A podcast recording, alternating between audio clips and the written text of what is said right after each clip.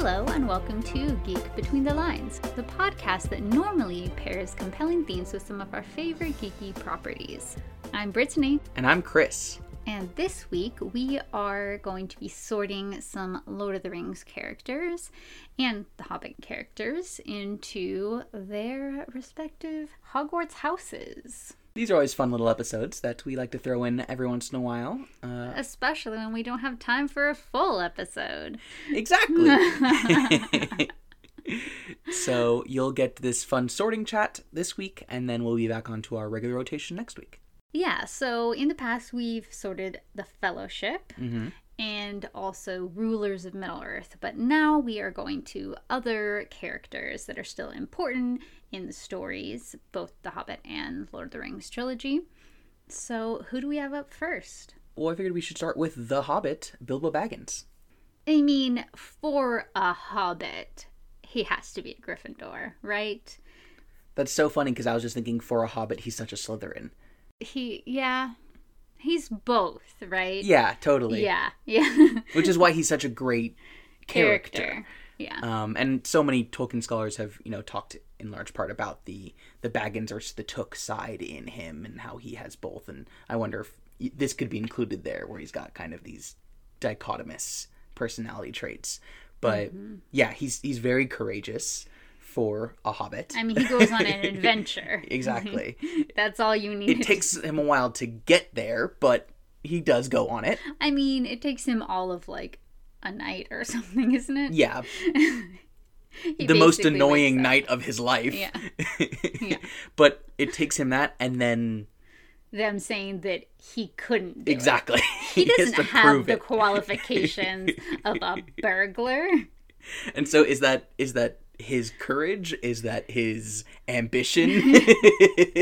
They think I can't do it. I can, though. exactly. But he ends up being fairly good at it. hmm Yeah, and he's I- very sneaky. He's extremely he's very resourceful, Mm-hmm. where he's able to you know especially once he has the ring, but even before that, he's able to I mean, he got the ring via cheating. totally exactly yeah.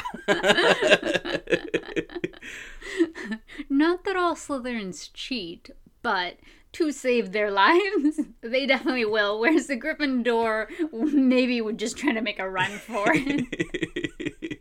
If cheating is a resource that is available, he utilized it well. exactly.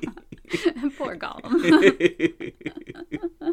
yes. I think both of those things make a lot of sense. But also, I'm thinking about how he, at the end, when a lot of the dwarves, well, particularly Thorin, have succumbed to dragon sickness or, you know, gold lust, and he's trying to mitigate losses. He's trying, he's not just leaving because clearly this isn't going to work and I'll just take my my stash, but like he risks his life to go try to to stop these things from happening. That's so true, and, and that actually also reminds me that he also explicitly comes clean to Thorin. That he was the one who took the Arkenstone, and Stone and that he did it for these reasons, and you know, in a very Neville Longbottom kind of way. That's so Gryffindor. That's that's very brave to stand up to your friends when they're doing what's wrong. Mm, Especially when there's a bunch of them and they all have swords. Exactly.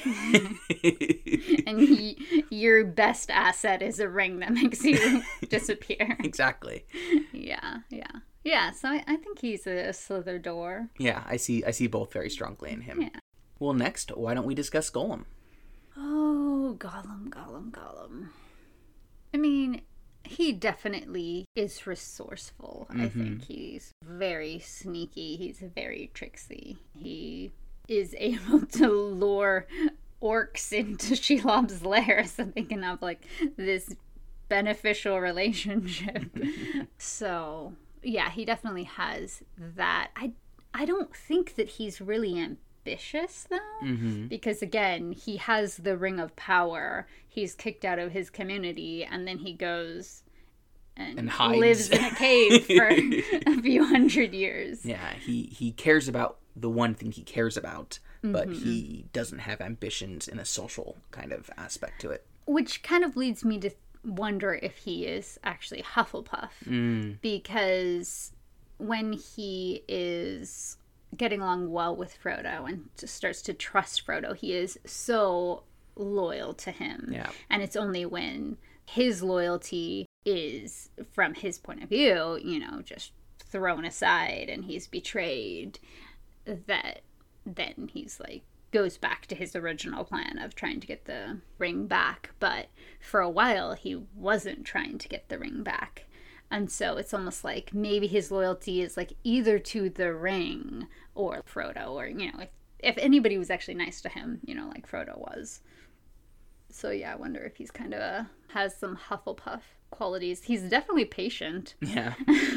I really like that view of Gollum because, you know, when we think about how he is tempted by the ring, it's through those kind of loyal aspects where it's it's about it's mine and then it's masters and there's still a kind of mm-hmm. loyalty aspect there but as you mentioned once that's betrayed he is able to be affected through kind of pulling on those strings. So yeah I, mm-hmm. I i like the idea of seeing him as kind of a dark a dark hufflepuff with slytherin aspects mm-hmm.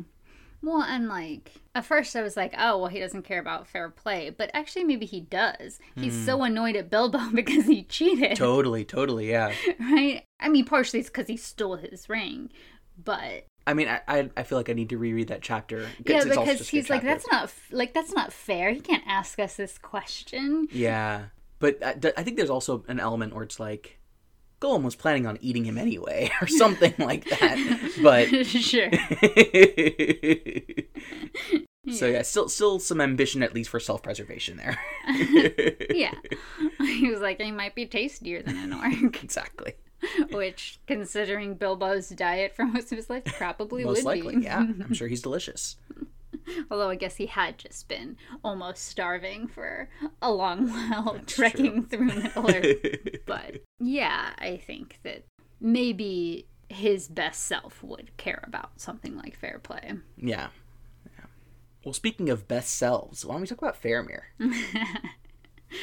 The book Faramir, Yes, of course. the only real self. Book Faramir is the best self Faramir. Exactly. yes. So we are only going to be talking about book Faramir.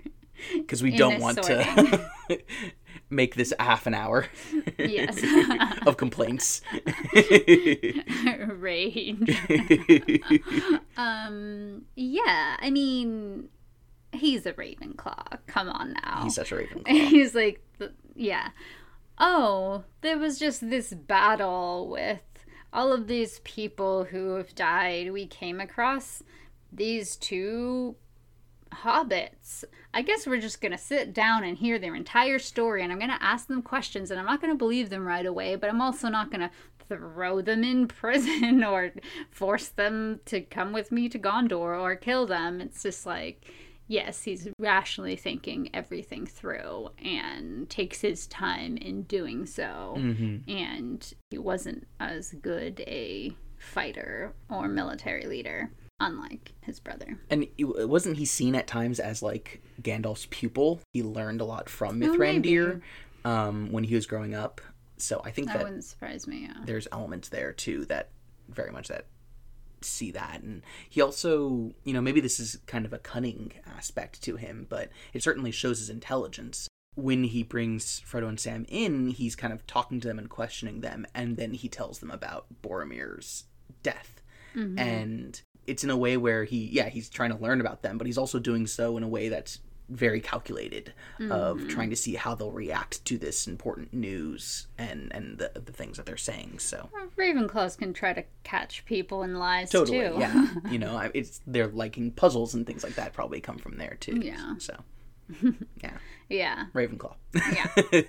a character we could have a very long conversation about normally, a very short conversation when we're sorting him.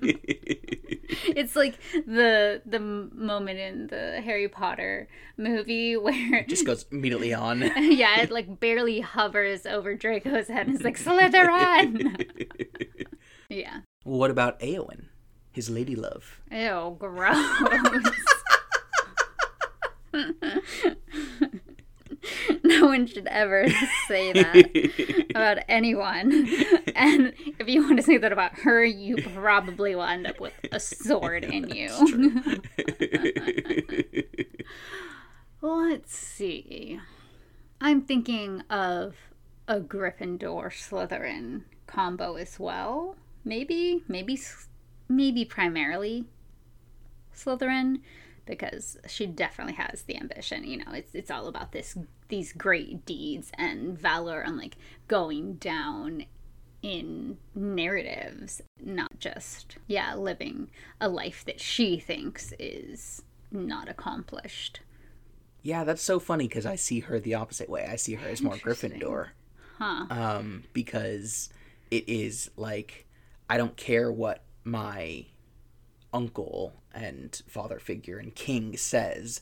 I'm going to go in disguise and do this thing that is the right thing to do, even if it's being done secretly. Like, it, it reminds me so much of every time Harry goes out under the invisibility cloak, where it's like, this is against the rules, but you're doing it anyway because you think it's right. And yeah, I, I see what you're saying about the ambition being there because there's these elements of of greatness that come with it. But to me, yeah, it just it speaks more Gryffindor than does Slytherin. Well, I guess I'm thinking about it in terms of well, she's talking to Aragorn and she's saying like I don't fear death, Mm-hmm. which yeah, I guess we could talk about that in terms of courage unless we're talking about courage as you only have courage when you do have a fear and then do something anyway. It kind of depends on how you define that. Yeah. But what she actually does fear is a life without valor and where she mm. kind of just is in a cage and like sort of like wastes away, you know, and never does great deeds. And so to me, like her Bogart is about what she accomplishes Hmm. rather than other injustices or, you know, people dying or whatnot. I mean, obviously she defends her uncle Yeah. with the Witch King, you know, so she definitely has a lot of bravery. That does seem like a very chivalrous sort of act, Yeah. right? Like, I know that my uncle's severely damaged, you know, uh, not gonna make it. This is, I don't think Middle Earth has antibiotics.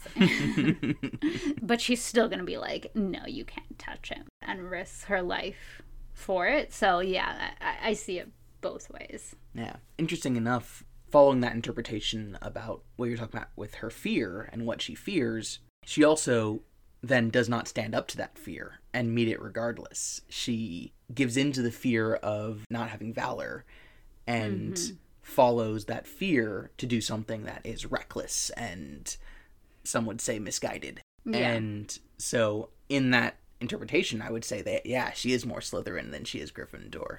So I yeah. love having uh, Bilbo and, and Eowyn in the same combo house. I know, right? It's very interesting because they're such different characters. yeah. Um, but yeah, so so I'll, I'll say you you convinced me she can be Slytherin with Gryffindor as a secondary. Mm-hmm. What about Arwen? I mean, Arwen, we only know anything about from the movies. Yeah, she's she's one of the few characters who's less in the books. She's like basically in one scene, and it's mentioned like is sitting at a table, and like that's it.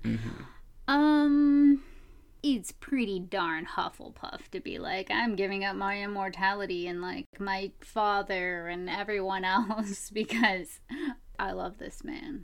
That's true. I guess you could make an interesting argument that her character arc and her conflict is about conflicting loyalties, and that's why it's so difficult for her. Loyalty to the person she loves, and loyalty to her father and her people.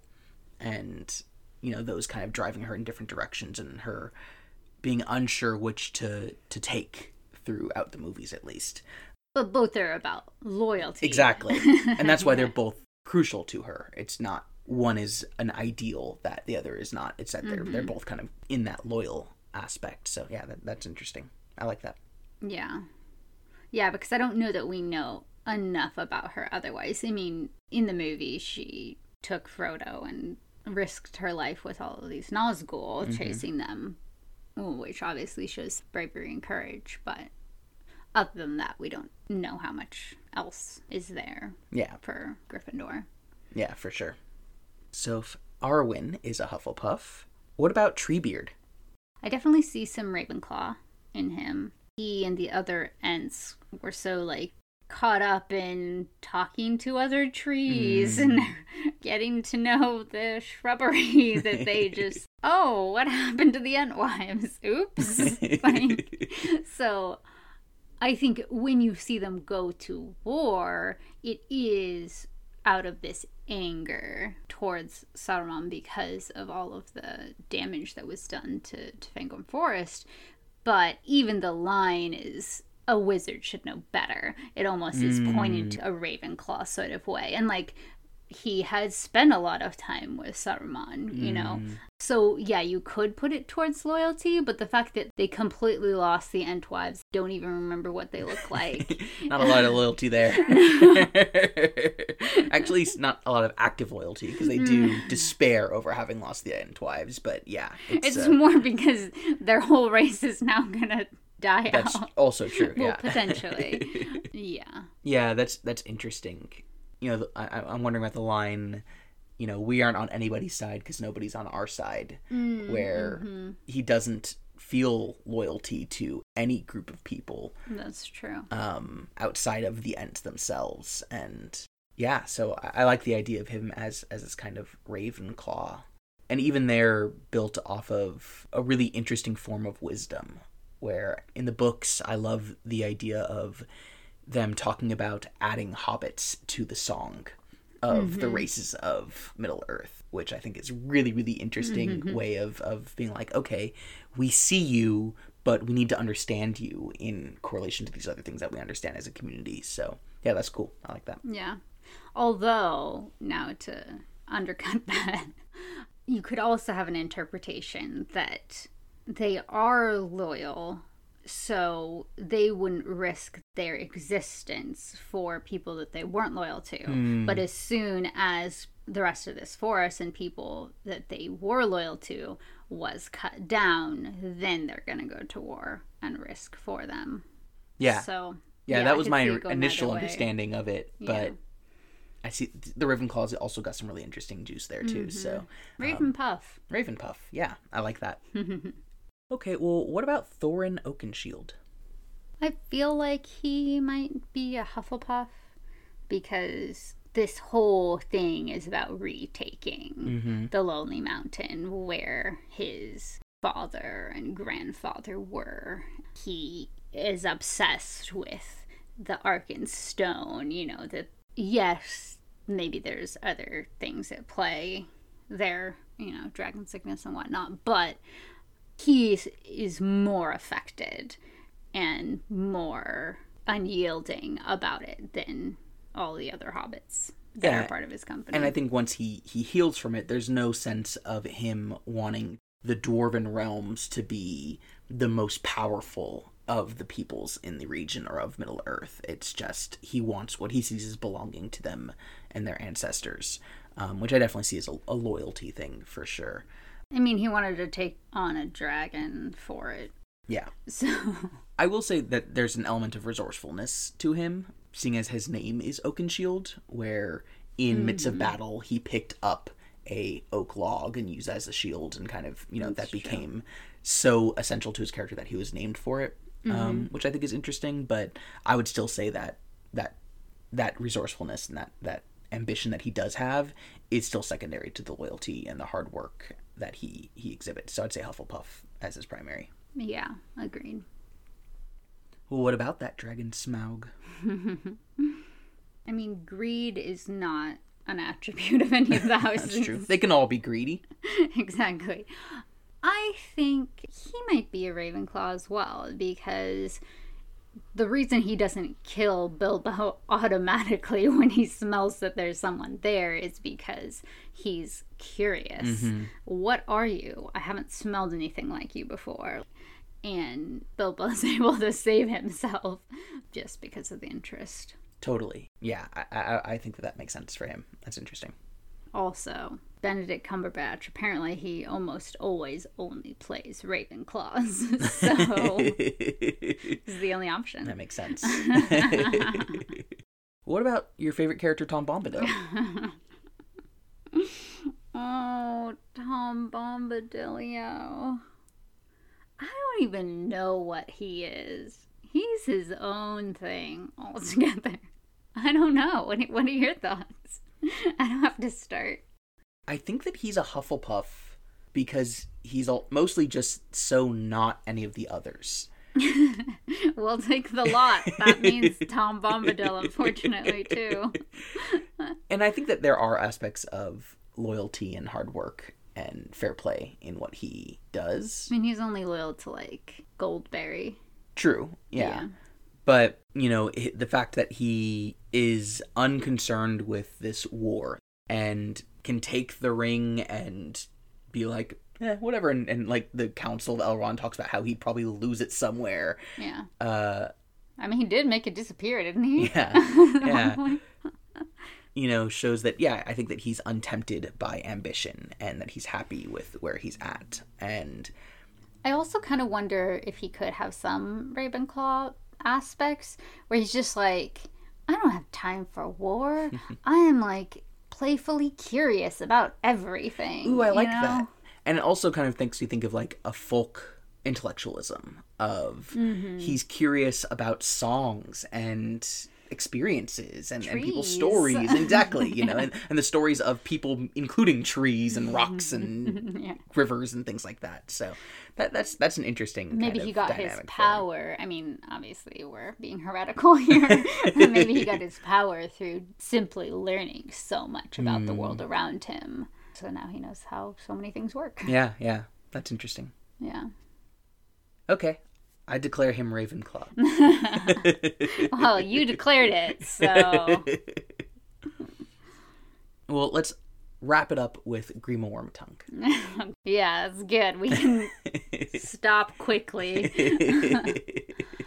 yeah, he is. I mean, yeah, I think he has cunningness about him to some degree. Mm-hmm. He was able to get into that position of power and utilize it. Agreed. I don't know how much ambition he actually has, though. Yeah, he's also very much a lackey. Yeah. But, I mean, Crabbe and Goyle are fairly. I mean, I think they. I think they have ambition, though, because at the end of the series. Crabbe, at least. Is... Yeah, more like, I'm not going to be a lackey yeah, anymore. Yeah. But also, maybe it was like, where else are they going to go? And that time, Hufflepuff was like, no, we don't take these two. but I think he could also be in some ways kind of a twisted Hufflepuff hmm. because maybe a twisted sense of loyalty could be obsession, mm. which he clearly has, and he's such a creeper. But also at the end, he kills Saruman. Mm. Um, not very loyal. Not very loyal to him, but that's be- after Saruman was like a jerk to him. Yeah up until that point, he had been pretty loyal to him. And in the movies, they make him kill him. Out of like, loyalty to Theoden, kind of? Sort of, but more like out of loyalty to humans because mm. he didn't mm. know that Saruman was going to wipe out mm. a bunch of humans as well. So, yeah, he's he's a weird one. He is a weird one. Or maybe he just got kicked out of Hogwarts. there it is. He, he, walked in. The sorting hat was like, "No, we don't want Go this away. one. He's gonna terrorize our female students. you need to leave." so Squib. So Durmstrang. Durmstrang no, there you go.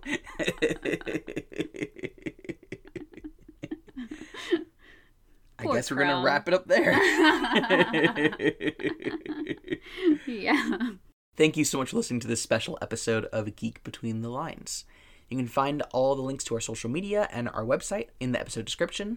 You can also join us on Patreon to get access to all sorts of extra content and to help keep the show sustainable. Our supporters have meant so much to us. Absolutely. We want to thank Kimberly Taylor Pastel at Lacelet for designing our logo. You can find her designs at lacelet.com or searching for Lacelet on Facebook or Instagram. Thanks again for listening, and we'll see you next week.